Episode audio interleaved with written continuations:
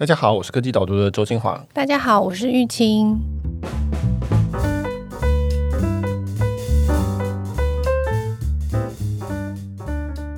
玉清，你吃披萨的时候，通常是喝可口可乐呢，还是百事可乐？你现在这样讲，我就开始流口水了。我是很爱吃披萨跟喝可乐的人，可以选的话，我会选可口可乐，但是我也不介意喝百事，就是。但其实两个都一样甜，都一样甜，对。其实味道差很少吧？如果蒙着眼睛，然后杯子上面没有标示的话，给你个披萨说叫你喝，你应该就喝了吧？你也不会特别想说，等一下这个东西我不能喝，因为它是不是可口可乐？对，从我身上是我知道有人会很认真的分析可口可乐的味道跟百事味道，然后不太一样。我自己其实没有到分能出来，但是我特别喜欢可口可乐原因是因为我觉得它。那个红色就让我觉得食欲大振，然后就觉得心情很好，因为我已经在喝一个不太健康的东西，我就觉得要做就要做到极致，我一定要让心情很好，这样。是这个可口可乐的视觉识别的这个价值连城这样子。是的，它的 logo 很棒。实际上你喝的是那个黑色的东西，跟那个罐子没什么关系，这样。是，是我就是盲目的消费者。没有，这就是这种产品，其实很大一部分的。成本是在行销上面，就是在创造这种印象、这种连接。就像巴甫洛夫的狗看到红色的罐子就觉得心情愉悦，因为你会跟你喝完。为什么有一种默默的被被侮辱的感觉？没有，就是这个是你买的价值嘛，你花钱买的就是要愉悦的感觉嘛，嗯、因为他把你的感觉跟这个含糖饮料喝完之后的那一种兴奋感连接在一起。你喝了这么多次这样，然后你之后又会忘掉。这巴菲特说的，你每喝掉之后，它最好就是你会忘掉。所以你的感觉不会钝化，所以下次看到时候又会想要买。不过这跟我们现在要讨论的事情没有特别的关系。可口可乐跟百事可乐是啦。对对对，我们讨论其实要讨论的是双头垄断，就是叫 duopoly。我们说独占就是 monopoly，但是如果一个市场有两家大的的话，那我们就会叫 duopoly。那我呃上礼拜写这篇文章，我讨论的一个事情就是我自己觉得一直觉得还蛮有趣，想要理解的，就是为什么好像科技也常常看到 duopoly，看到双头垄断。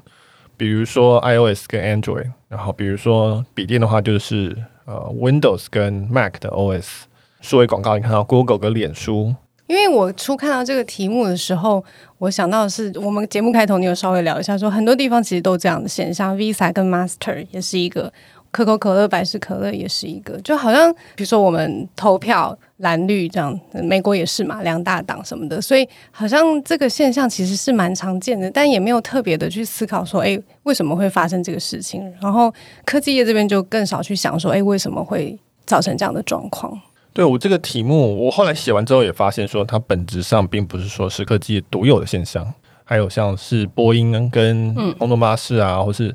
中油跟台塑啊，其实很多。那等下后面应该会讨论到说，为什么科技业它有一些特别的特色，在这件事情上面它也有，然后但是它有一些特别的特色。所以你是说，大家形成这种双头垄断的原因可能都不太一样，然后。科技业这边是今天我们可以讨论一下细节的部分，就对了。对，我觉得其实有蛮多种成型的原因，主要是我的兴趣是科技业，所以就讨论科技业它的这个发展的状态是怎么样。那还有一些其他的原因是现在在科技业比较不明显，但是我觉得将来也会变很明显的其他的一些原因了。但总而言之，就是说我这个题目对我来说是有一点点像比较学术的题目。我还写完之后觉得好像这是一个经济学的一个讨论，而不是一个科技新闻的一个讨论，所以。跟过去文章有一点的不太一样，它就再稍微再更理论一点点这样子。这是我们科技导读的，这是我们优点或缺点，我也不知道。我们的特色，我们现在要讲特色跟差异化，优点缺点不重要。OK OK，对啊。那但是总而言之，就是说，其实科技还有啊，比如说你看呃，CPU 你就有英特尔跟 AMD 啊、嗯、，GPU 你有 NVIDIA 跟 AMD。我后来自己整理一下，台积电跟三星、台晶圆代工啊等等，这你常常会看到这个状况。我觉得独占大家反而非常能够理解，那就是一家超强嘛，对不对？他就是打败所有人，这个大家都可以理解。那你如果说是没有任何独占，大家厮杀很激烈，这个叫做竞争市场，那个大家也非常熟悉。比如说我们所在的东区的餐厅就是这样的地方，就是没有人可以真的活下来，所有人都在不断的在苟延残喘，然后不断在轮替，没有什么一家独大这件事情。这个大家也都可以在生活上还蛮容易理解。但是两个双头垄断这件事情，其实是。你仔细想想，是一个蛮奇怪的现象，就是一个很奇怪的，而且好像是有点稳定的一个状态。对，重点是它是一个稳定的状态。你刚刚讲的那个独占或垄断，大家一看到就知道。但是最近垄断不是很红嘛？科技企业垄断就是会大家要监督它嘛。然后那但是双头垄断的时候，好像就没有那么大的反弹，然后也蛮稳定的，就是消费者好像也不会觉得有不好的地方，因为我我有选择，可是我的选择不多，这是很棒的一件事情。就是我有选择，但是我却不需要做很多的决策，那就很省力，所以大家都会觉得说，哎，这样好像蛮不错的，蛮稳定的。对，我觉得其实双头垄断的其中一个原因就是你刚刚讲的，就是说其实消费者不一定想要这么多选择。你说有一家两家，OK，消费者可以做一个判断。你说有十家二十家，消费者的判断就很累了。那如果是一些小的金额东西，那就算了。但是你如果是一个很大的金额东西，你要花这么多力气，你你就会很担心说我会选错。所以。从某方面来讲，消费者的选择有限，他的这个我们叫搜寻成本没有办法那么高的情况下，最终也会很容易促成说最后就只有几家活下来这样子。所以像比如说可口可乐跟百事可乐，如果我们用百事可乐的话，大家反而会觉得说我真的要买可口可乐吗？它是一个独占，对不对？它是一个只有它这一家到底真的好喝，对我好不好？会想很多，因为你会开始跟其他的饮料比啊，红茶啊什么什么。今天有两个就会说，哎，那感觉上我有一个掌控性，就说，哎，我可以选择这个还是这个？我是 iOS 还是 Android？我是。这种还是它，但其实说真的，在底下百分之八十东西都是一样的，功能其实大家都差不多，界面也长得差不多，使用方法也差不多，然后最后产生功能其实也差不多，或者在那个所谓快速消费品也常常看到这种现象，嗯，他就是要给你选择，但其实你也没有真的可以做真的很大的选择，但是你感觉你有选择，大家都开心，这样，这也是一个很重要的原因，就是我们的。顾客他最终的注意力其实是有限，所以就自然限缩到那个选项没有办法的有那么多。对，那既然提到了说怎么样形成双头垄断，其实你文章一开始是从他们怎么往垄断的这条路去走嘛，对不对？对，我后来觉得我的逻辑大概是生物学的逻辑，就是说，我觉得有两个原因造成会有双头垄断。第一个呢，就是说如果没有任何限制的话，其实它的自然状态应该是形成独占，就是一家垄断。所以我就把它描述成叫做哥吉拉。就是说哥吉拉，如果你都不管它，它就会长成超级大。我觉得科技也有都有这个基因存在。可是第二段就说，但是有一些外部的限制因子，造成说最后不会只有一只哥吉拉，通常还是会有摩斯拉 出现。我有特别去研究说，原来哥吉拉的最大对手叫做摩斯拉，是那个在海里面的、嗯。对对对对，那海里的那个。所以是一个先天的基因加上后天外部的限制，使得说最后常常会形成双重垄断的一个现象。嗯嗯嗯。对，那所以什么叫做基因呢？就是说，科技业其实有一个长成哥吉拉的基因哦，应该说有两到三个。其实我们之前节目都蛮常讨论到的。第一个就是说，很多有规模经济，那规模经济就是说，一个工厂生产东西，它越生产越多，它其实单位成本越低，它越有效率啊，它的进货成本越低啊，它的各方面都优化得更好。那所以越大规模的工厂，它当然竞争力就越强，它产品可以越卖越便宜，那其他的工厂就很难竞争。比较明显的例子就是台积电啊，这种晶圆代工啊，或是说，比如说这个鸿海啊，他们做组装，这个都是很明显的有规模经济的东西。规模经济的另外一面就是叫做网络效应，那这是指需求端也是一样，就是说有些产品它是顾客越多，它越有价值。特别在网络业是比较明显的例子，就是像脸书啊，我脸书上面有很多我的朋友，我才要去嘛。如果社交平台没有我的朋友，干嘛去？那就是因为每多一个朋友，这个社交平台价值就多一点。就是我可以看到东西又多一些，那所以一样的，就是说，这会使得所有的消费者会往一个平台去集中。那所以大家都跑去 Facebook，因为大家都在 Facebook 上，大家都去 PC Home 或者 Momo，因为呢，商家都在那边。那商家都在那边，是因为消费者都在那边。那这就叫做跨边的网络效应，就是供应商跟顾客两边是跨边的，一边的增加会导致另外一边的增加。那这个也是很强的一种啊，Uber 也是这样子东西，或者你说 Booking.com。Expedia，这都是类似的概念，所以规模经济会使得生产集中，变成一家大工厂。那网络效应会使得顾客集中，就通常就一个大的市场。Facebook 你也可以说它就是一个注意力的市场，对不对？就会集中在那里。那所以如果有一个公司有任何一点，它就可以长得很大。那如果它两个都有，而且两边的这个成本都很低的话，就会很快的长得非常的大。其实最好的例子大概现在是 Google，它的网站那些根本它不用写，都是别人写的，它只要把它爬出来就好。这个成本非常非常低，顾客上来就是从浏览器上来，他也不用去拜托你来，你有电脑上了网，他都不用卖任何东西就上来了。所以这两边都是供给跟需求这边都是自动化，都是成本非常低的，那它就可以长得非常非常大。那这就是哥吉拉的第一个基因或第一、第二个基因。对，这个还算蛮能够理解的，就是因为他做比较有效率嘛。然后或者是我找他，我就会更有效率。不管是从顾客还是生产的角度来想，就是反正大家都会往那个有效率，就是可以节省成本的方式去走的话，它就会慢慢的越长越大，越长越大就对了。但是一开始厮杀应该是非常的激烈吧？如果就像你中间文章有提到，就是一开始的时候，大家在做这个怎么样让大家觉得我是最有效率的时候，那个时候是最惨烈的时候。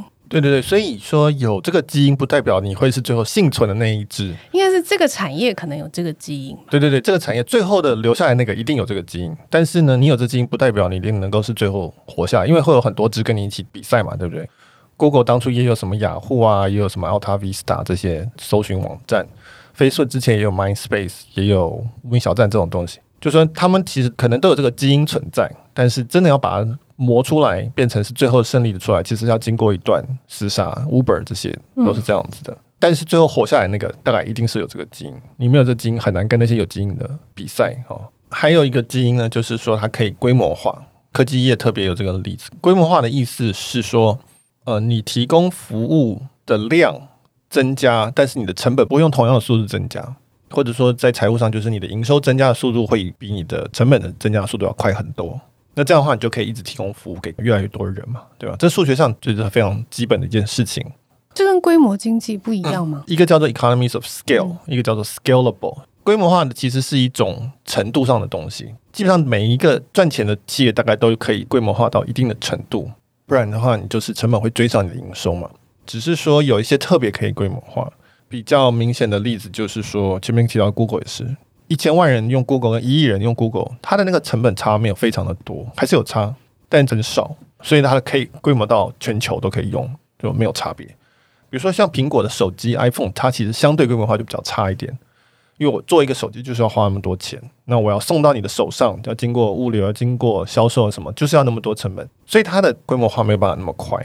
所以苹果花了四十年走到今天的地步，再加上全球化的物流链，这个海运什么都建起来，它才有办法做到这样的事情。那 Google 是在十年之内，大概就全球能上网的人都在用 Google，所以它是一个程度的差别。所以网络的出现让那个大者很大的几率提高了，是不是？对，我就比喻成说，这个是影响哥吉拉吃食物、取得资源的速度。嗯，你还有那个基因没错。但是你要吃的食物越差，等于是越吃越快，越吃越快，它就长得越来越快。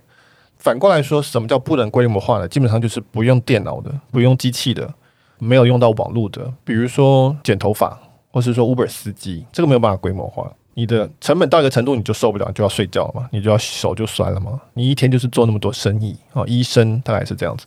那你所以你可以看到软体业它的规模化程度就非常非常高，这是天生的。软体就是一种。它很自动化，然后它是透过资讯去调配资源的东西，那所以它天生的规模化就很强。这为什么？你可以说过去三十年是软体的时代，就是因为它可以用很少的成本，但是就可以去调动很大的资源。那所以这些哥吉拉现在全球，我后来有查，全球现在前十大市值的公司，公开上市公司啊，七家都是科技公司，包括美国的这五家，就是苹果、亚马逊、微软、脸书、Google。以及中国的腾讯跟阿里巴巴，那剩下三家，一家是中东石油公司。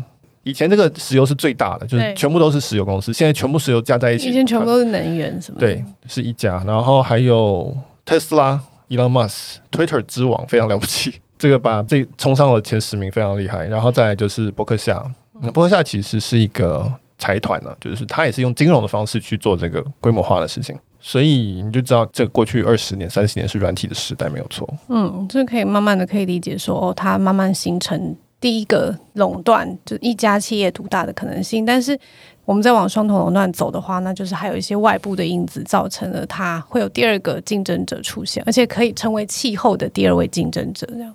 对，所以前面是基因嘛，哈，今天是非常生物学的比喻。接下来就是说，可是你的环境会有限制。第一个环境限制就叫做。呃，反垄断就是政府啊，就是政府并不希望出现一只哥吉拉，所有的政府都不喜欢哥吉拉出现，因为它就是人民嘛，不一定，人民喜不喜欢有一个独占的东西，这是一个政治的讨论。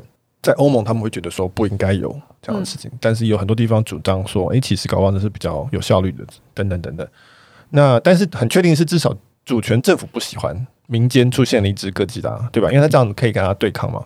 反垄断就是这样子的一个机构，就是说让你哥吉拉必须要接受政府，政府代表人民的一个管理。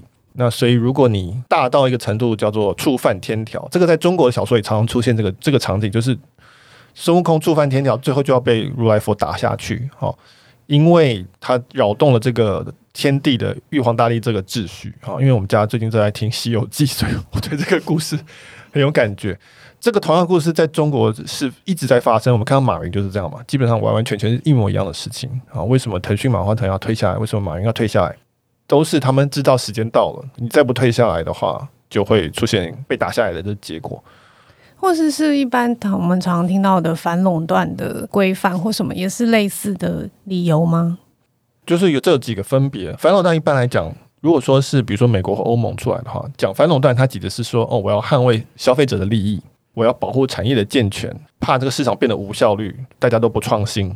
然后呢，钱都从顾客手上转移到这个企业手上啊，不是因为它创新，不是因为它有竞争力，而是因为它是垄断。那它是从这个角度出发，对，所以相对来讲，美国是对于独占是比较容忍的。如果你没有真的伤害到消费者的利益，然后你还有持续的创新等等等等，那他们可能可以容忍。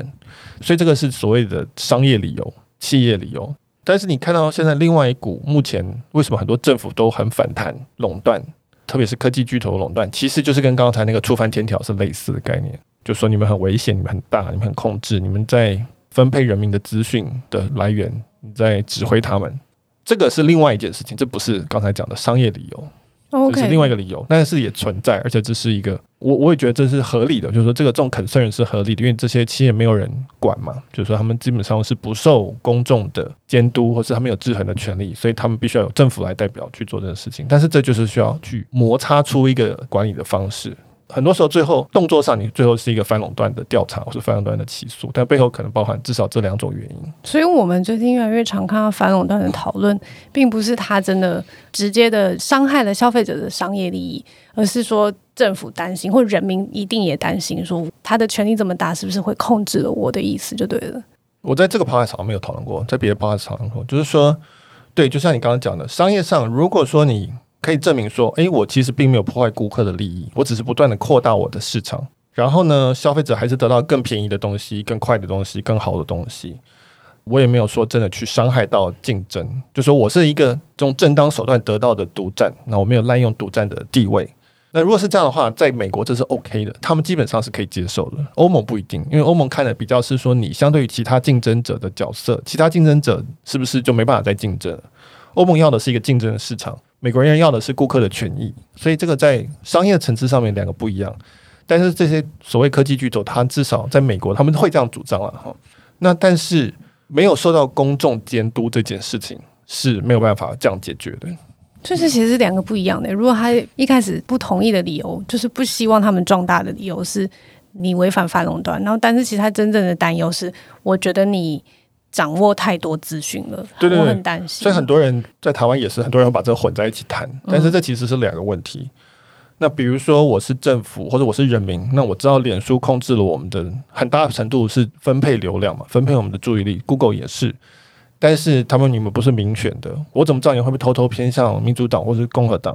我怎么知道你会不会偷偷偏向你自己，而不是你的对手？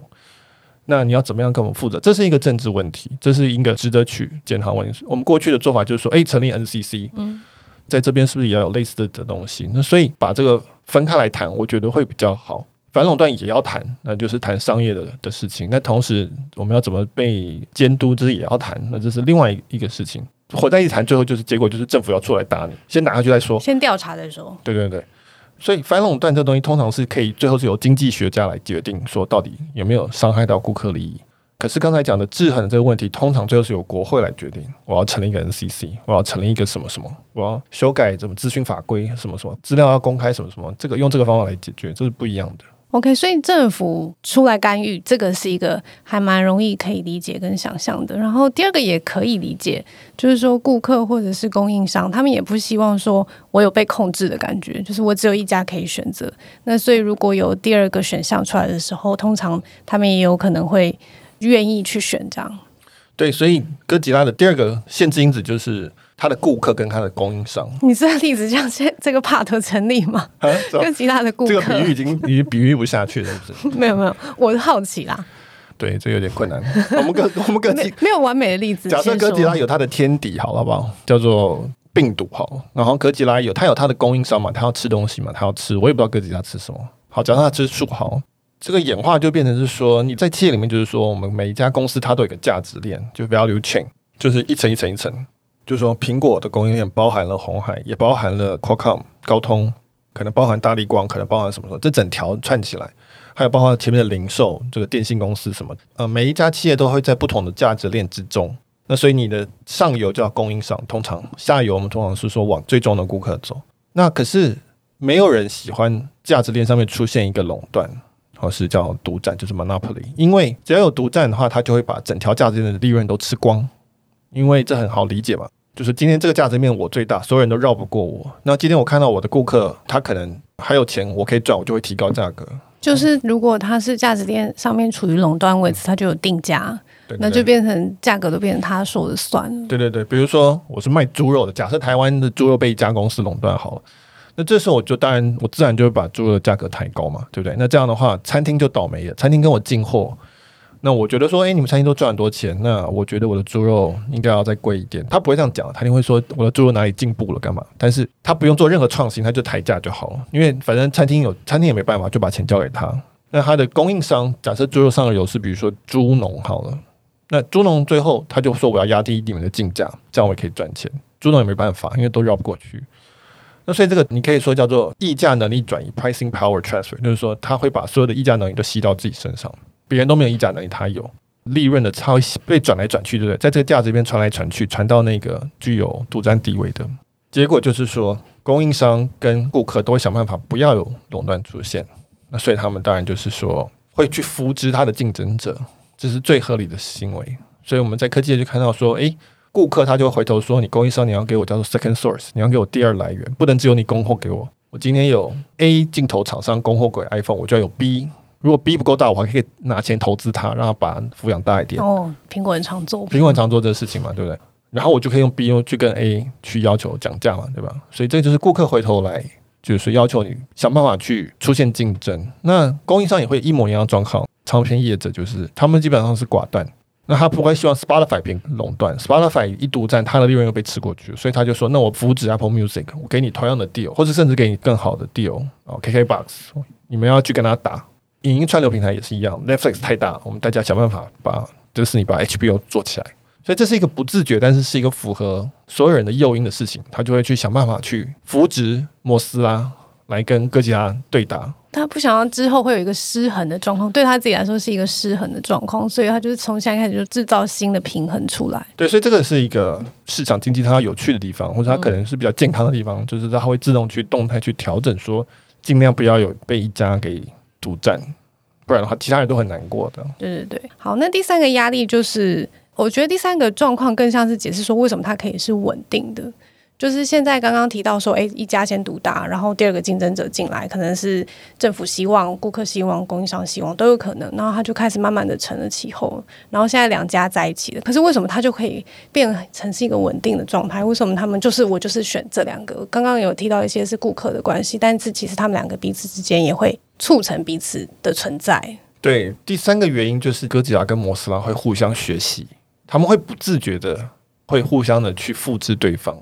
在后期啊，一开始不会，一开始大家这个市场是新的，大家还不知道怎么打，对不对？就是大家各自想各自的招式，哦，跟各自做不同的功能什么的。但是等到只剩几家的时候，它就会慢慢的收敛，就是说大家彼此很清楚知道对方的优势跟劣势，所以我会去学你的优势，然后我去消灭我的劣势，你会学我的优势，你也会消灭你的劣势，结果就是大家长得越来越像。然后通常这个时候公司可能也上市，因为已经够大了。然后有人才的流动，我们都可以知道对方在干嘛，所以大家大概都知道说这个产业里面这一个企业在价值面的角色是什么，以及它大概比较好的这个营运方式是什么，所以大家的成本结构会越来越像，产品也越来越像，最后就是可口可乐跟 Pepsi，就是 而且客人也会给压力啊，就是他在这个服务上面有这样子的服务，他就会觉得这个东西应该要涨价，他去他选择别家的时候，他会要求说你应该要做到这些这些，对对，就前面讲了，就是说你的产品如果差太多。比如说 Uber 跟台湾大车队现在其实很像，你不觉得吗？就是它的 App 的概念其实都很像啊。以前其实差蛮多的，原因就是说除了刚才那个互相学习的原因之外，就是说我们已经习惯了一个典范的服务应该要怎么做。那所以大家自然是往这个地方走，因为你如果离这个典范太远，顾客要使用你就需要花力气去学，那当然顾客没有这个心情去学这个事情。所以最后为什么 iPhone 跟 Android 看起来也差不多，它的界面概念上也都差不多，因为这个典范大家都轻松，顾客轻松，制作人轻松，供应商轻松，电信商轻松。我将来要做媒体、做内容的 App 开发者都轻松，这个是对所有人效率最高的一个概念，所以大家就会往这个方向收敛。那一旦收敛之后，那就差的真的就没有很多了嘛。所以你说可口可乐跟 Pepsi 一开始可能可能瓶子的设计也不同，打开的方式也不一样，那但到最后变成是说，哎，都是这个 size，都是这个圆形的这个大小，所以超级市场上货也很容易，Seven Eleven 上货的人它也不会被压坏，就是这些东西它都会趋向于一个共同的状态。嗯。那所以最后就变成一种稳定。那再加上说，我们双方也知道说，诶，我是第一名，第二第二名，那我们就不要再打了吧，对不对？反正我也打不死你，你也打不死我。然后我们两个这样子可以一起去赚钱，不要再像刚开始的时候大家打的那么累。这是一个默契，我不会真的跟你讲说，诶，我们不要再打了，好不好？当然有些公司会啦，有些公司会签约说什么不要互相挖角这些。但是大部分情况就算好，我们都已经知道这个状况了，好，大家都是很老练的这个 CEO。就我做一步你就动一步，你动一步我就做一步，那很可怕。对对对，那不如不动我，你也不会吃到我，我也不会吃到你。对啊，像那个什么以前那个轿车平台大战不是就这样，一开始打的要死要活，每个人都在募资在烧钱，然后后来大家发现说我不行啊，这没有用。大家我做什么你做什么，然后大家也发现说好像你找不出一个绝招来把对方杀死。嗯，好，所有的绝招都用过了，接下来呢就是说那好，那我们懂了，那我们现在大概就这样子，我偶尔做个特价优惠，你也做个特价优惠。我降个价，你也降个价。那我们其实共同目标是不要让新的人进来。我私底下还是会做绝招啦，比如说我要开发自驾车干嘛？我要连电动机车、电动脚踏车这个这种，就我们做差异化，我说我们调整成本结构，这个当然底下要做，但是很大的几率是我做什么你就可以学。我开发出自驾车，你就去买自驾车的技术嘛，对不对？就是总是有人会来扶持第二名的。那所以我们大家就是。看起来很认真在竞争，其实不是很认真的在竞争，已经不像当初的时候是真的是下决心想要把对方给消灭的，现在已经不是这个状态了。嗯，所以他们会特别针对第三个或第四个打压吗？对，这就是我后面提到的一个重点，就是说双头垄断的一个问题，其实受伤的其实是第三名、第四名、第五名、第六名、第七名，因为他们就很难进来。我的意思是说。他们跟顾客的关系，或者是这两强之间的关系，导致于第三个很难进来，还是说他们会特别不希望第三个进来？OK，所以这个都是这是好问题。我们一开始提到说，科技业的双重垄断跟其他产业的双重垄断有什么不一样？比如说波音跟空中巴士，我觉得很大一个不同是因为科技业都是网络业、软体业。它很容易的去往价值链上下走，因为所有东西都是用资讯联络的，所以呢，你就看到说，现在五大巨头都在做所有的事情，至少在这个价值链里面的所有事情，都在做云储存，都在做公众云，都有做一些硬体，都有做一些服务，都有些 App，人工智慧 AR VR，对，因为其实都蛮容易跨进去的。嗯，那你像空中巴士要去做汽车，这就是一整个不同的销售链，整个不同的后面的这个组装的这个供应商可能都不一样，know-how 可能也差很多，但是软体不是这样子。所以，但这结果就是说，我比喻就是像五条大蛇互相咬对方的不同的位置，每个大蛇都有它自己最强的。Google 就搜寻嘛，苹果就是手机，亚马逊电商，微软就是工作软体、企业软体，脸书就是社交平台，大家都有它最强的，这个都是独占第一名。但是大家都可以切到别人家里去扯人家的后腿，那可能就可以做第二名，或是做第三名。第二名一定都可以啊。那所以五条大蛇捆在一起。然后大家又这么多资源可以去做这件事情，结果就是其他家都不用干了。只要你们都进来之后，其他家就自动只能争第三名、第四名、第五名。我觉得这个是科技业的双头垄断比较厉害的地方，就是说他们可以一直往外扩张。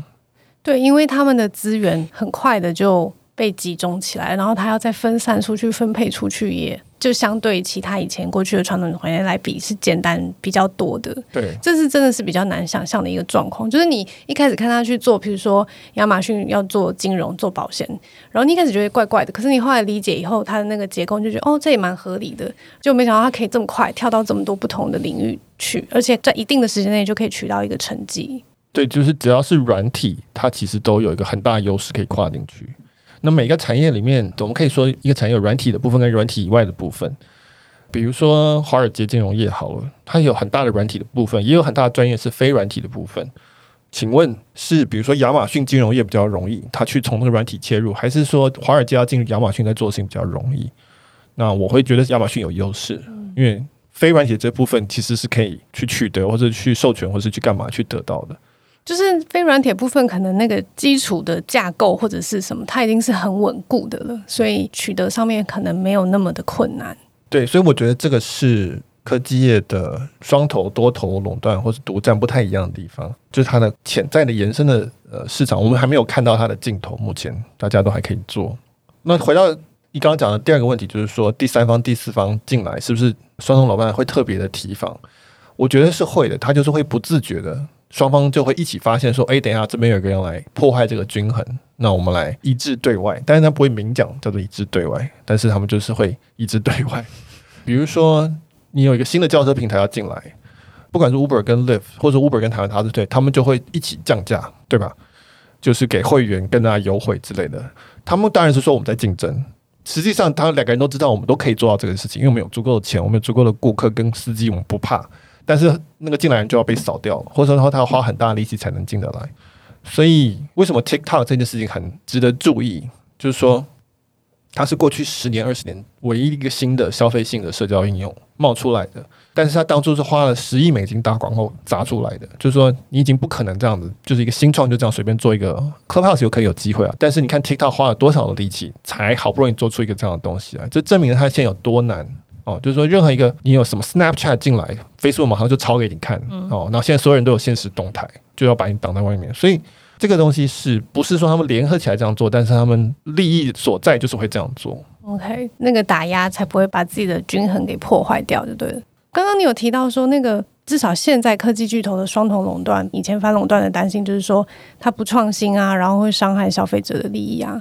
那现在刚刚提到，他说他切入各个领域都很快，然后服务也都很好。我觉得看起来就是正还蛮正面的，就是说科技巨头可以很有效率的服务客户，然后我们也可以获得这些新颖的服务，然后大家又是用一个至少成本不会很夸张的状态去取得的，就是很开心嘛，也觉得还不错。可是。你就是还是会担心说，哎，他走到后面会发生什么事情？在不同领域这样两个两个这样纠缠的状态，至少比如说，我觉得现在大家就很不满意的一点，比如说政党的时候，大家就很不爽，就说哦，为什么我只能投蓝的？为什么只能投绿的？我就不想投蓝，我也不想投绿的。那然后呢，我就没得选嘛，我就不确定说会不会科技业之后，你这边看会不会有什么可能的方向，或者是可能的挑战？我觉得这个问题很好，就是我觉得这有两个部分，就是第一个就是说，到底科技巨头的垄断，或是寡断，或是独占，对我们真的有这么大的伤害吗？哦，现在大家都很反弹，都很不舒服，都在骂。但是你仔细想想看，我会 argue 说，他们带给大部分的至少顾客来讲的利益还是很高的，或者说叫剩余啊，就是它的带来的好处还是非常高的。就我有跟你聊过，就是说我其实很惊讶，这是他们没有停下来创新，尤其是比如说亚马逊这种或苹果这种，你可以看到它一直在创新，这跟传统垄断是完全不一样。你看传统能源公司有什么创新吗？哦，或者说你看传统的教育机构有没有什么创新？传统的医疗机构有没有什么创？没有创新啊，就是跟这些对照来看，你会觉得说这完全不在同一程度。以创新来讲，所以是因为它垄断，所以我们。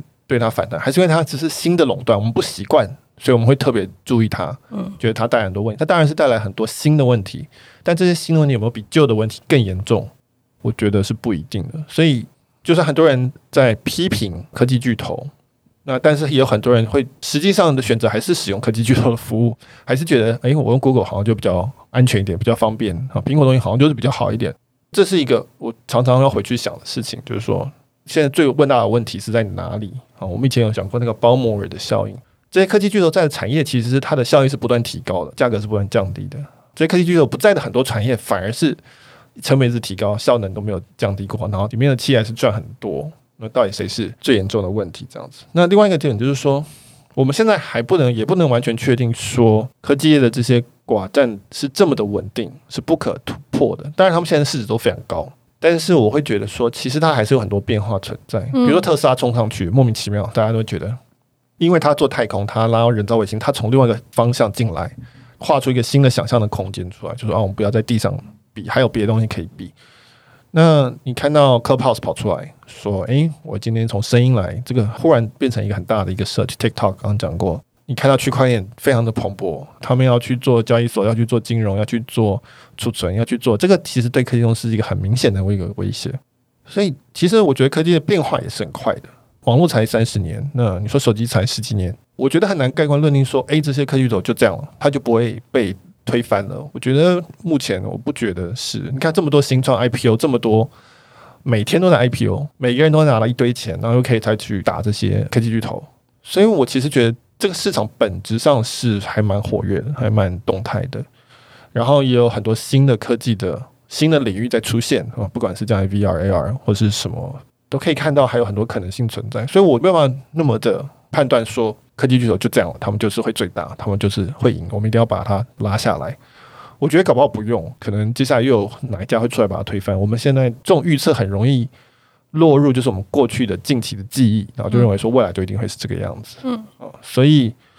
我觉得是在包括我自己在内写这种抨击科技垄断的时候，我常常会回想到两件事情，就是说传统的垄断好像也没有做得更好，以及这个市场可能还是会持续的在变化之中，还很难盖棺论定说它已经是结束了这样子。我觉得听起来还蛮正面的，就是当时呃创造这些巨头步步走向垄断的这个环境因子还是存在的，然后它还是有机会让新的企业或者是新的。产业还是有可能冒出头来，至少刚刚讨论下来，听起来是这个意思嘛？那所以还有很多变化可以看，不一定就是走向一个我们过去想象的那个尽头的终点这样。对啊，我自己觉得是还在未定之前呢，还有很多可能性，所以我。还可以继续写下去哦，太棒了，太棒了！科技导读还有很多可以讨论的。好，那么我们今天讨论就到这边。那这一篇在科技导读上面是 email 公开的文章，所以如果你有兴趣的话，欢迎到科技导读的网站上面，那成为我们的电子报订户，你就可以收看到这一篇文章。对，然后再次推荐大家来订阅科技导读电子报，这个是我们主要的营收来源。那我们是一个月两百四十九块钱，那一个礼拜会出刊三篇，像我们今天讨论的是其中一篇的内容，那另外两篇的内容，我觉得也不错，很棒。就是我另外写的内容没有公开的内容，通常会是更专注于某一个事件上面的讨论，嗯、公开讨论内容会稍微再扩大一点点这样。我觉得都欢迎大家来订阅，那就是搜寻科技导读岛屿的岛。然后我们现在是第一个月一块钱的试月费，所以呢，你的机会成本是一块钱。是的，非常的划算。然后欢迎大家来试试看。那我们就下周见，拜拜，拜拜。